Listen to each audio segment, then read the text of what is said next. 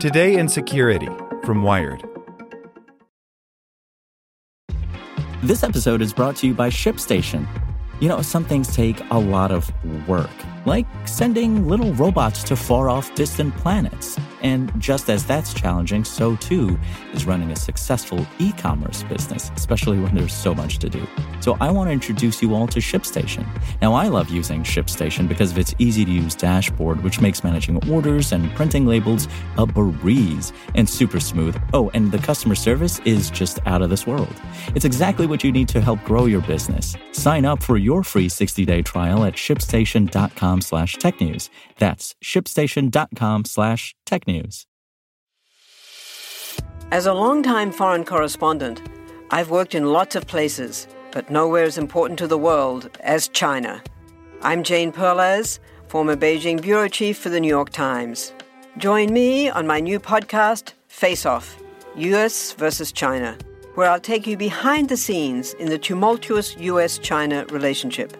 Find Face Off wherever you get your podcasts. Welcome to the spoken edition of Wired. Spy v. Spy. An NSA leak reveals the agency's list of enemy hackers by Andy Greenberg. When the still unidentified group calling itself the Shadow Brokers spilled a collection of NSA tools onto the internet in a series of leaks starting in 2016, they offered a rare glimpse into the internal operations of the world's most advanced and stealthy hackers. But those leaks haven't just let the outside world see into the NSA's secret capabilities. They might also let us see the rest of the world's hackers through the NSA's eyes. Over the last year, Hungarian security researcher Boldizsár Bencsáth has remained fixated by one of the less examined tools revealed in that disemboweling of America's elite hacking agency, a piece of NSA software called Territorial Dispute, appears to have been designed to detect the malware of other nation state hacker groups on a target computer that the NSA had penetrated. Bencsáth believes that specialized antivirus tool was intended not to remove other spies' malware from the victim machine, but to warn the NSA's hackers of an adversary's presence, giving them a chance to pull back rather than potentially reveal their tricks to an enemy. That means the territorial dispute tool might offer hints of how NSA sees the broader hacker landscape, argues Bencsáth, a professor at CrySyS, the Laboratory of Cryptography and System Security at the Budapest University of Technology and Economics. In a talk on the leaked software at Kaspersky's Security Analyst Summit later this week, and in a paper he's planning to post to the CrySyS website on Friday and asking others to contribute to, he's calling on the security research community to join him in investigating the software's clues. In doing so, Bencsáth hopes to determine which other countries' hackers the NSA has been aware of and when they became more aware of them. Based on some matches he's established between elements of territorial disputes, checklist, and known malware, he argues the leaked program potentially shows that the NSA had knowledge of some groups years before those hackers' operations were revealed in public research. Since it also includes checks for some malware he hasn't been able to match with public samples, Bencsáth believes the tool demonstrates the NSA's knowledge of some foreign malware that still hasn't been publicly revealed. He hopes that more researchers digging into the software might lead to a better understanding of the NSA's view of its adversaries, and even potentially reveal some still secret hacker operations today.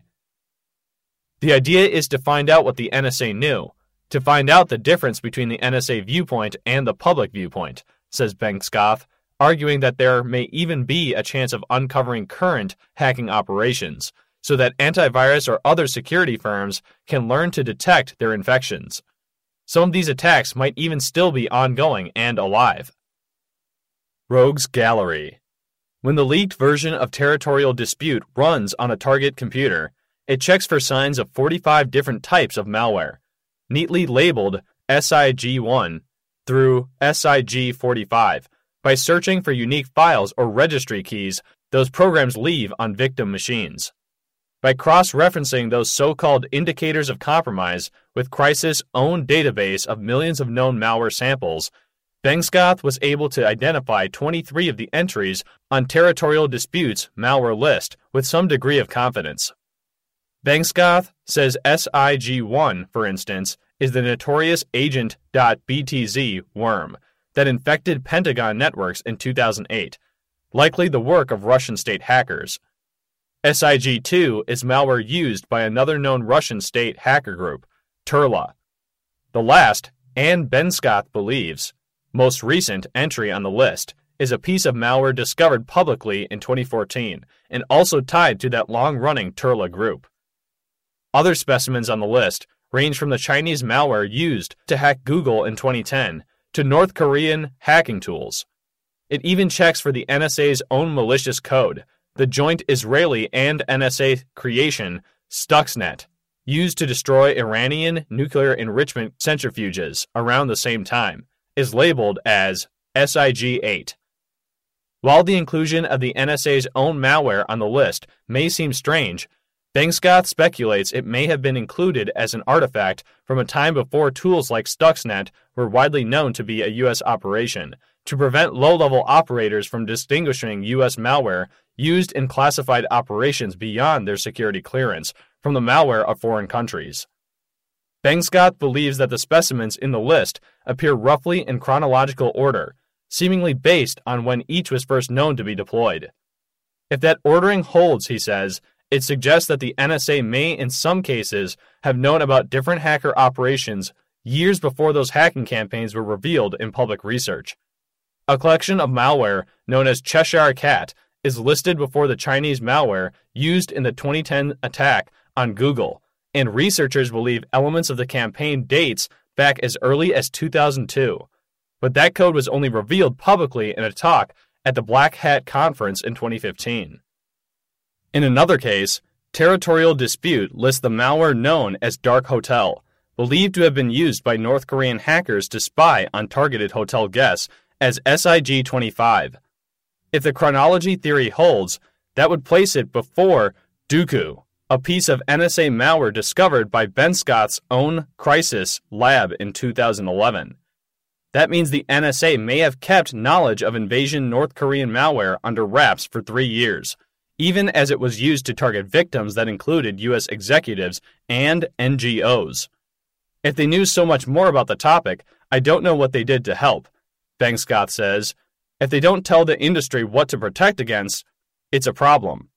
The NSA's Public Affairs Office didn't respond to Wired's request for comment on Bencsáth's research. Unknowns, unknowns.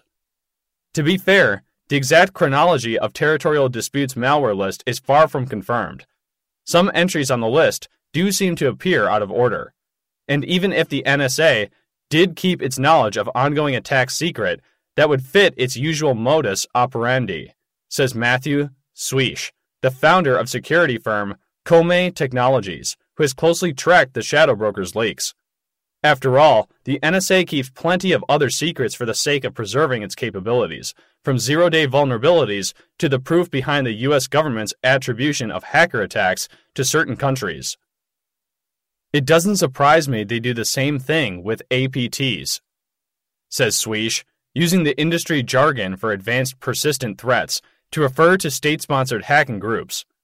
They don't want the adversary to understand their actual capacity. If analysis of territorial dispute does reveal the NSA's secret knowledge of its adversaries, it could represent another blow to the NSA's advantage of surprise over those adversaries, as with so many other of the Shadow Brokers leaks. But Suiche also notes limitations in the information that can be gleaned from the territorial dispute code. It only includes a few simple indicators of compromise for each type of malware and just 45 types, a vastly simpler collection of data than the average antivirus software, a decision Suiche guesses may have been intended to make the tool more lightweight and less sensitive if it were discovered by an adversary.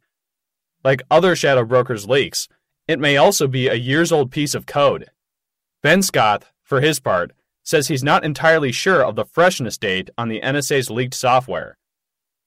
But even if it turns out to be years out of date, Territorial Dispute nonetheless contains evidence of some state sponsored hacking operations that still haven't been publicly identified, Suiche believes.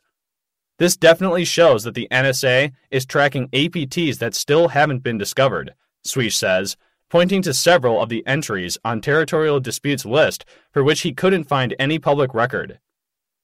By putting a call out for other researchers to crowdsource the problem of matching those territorial dispute entries with past malware samples, Bencsáth says he hopes it might just lead to the detection and blocking of state sponsored hacking tools that the NSA has tracked for years, but that have remained secret for the rest of us.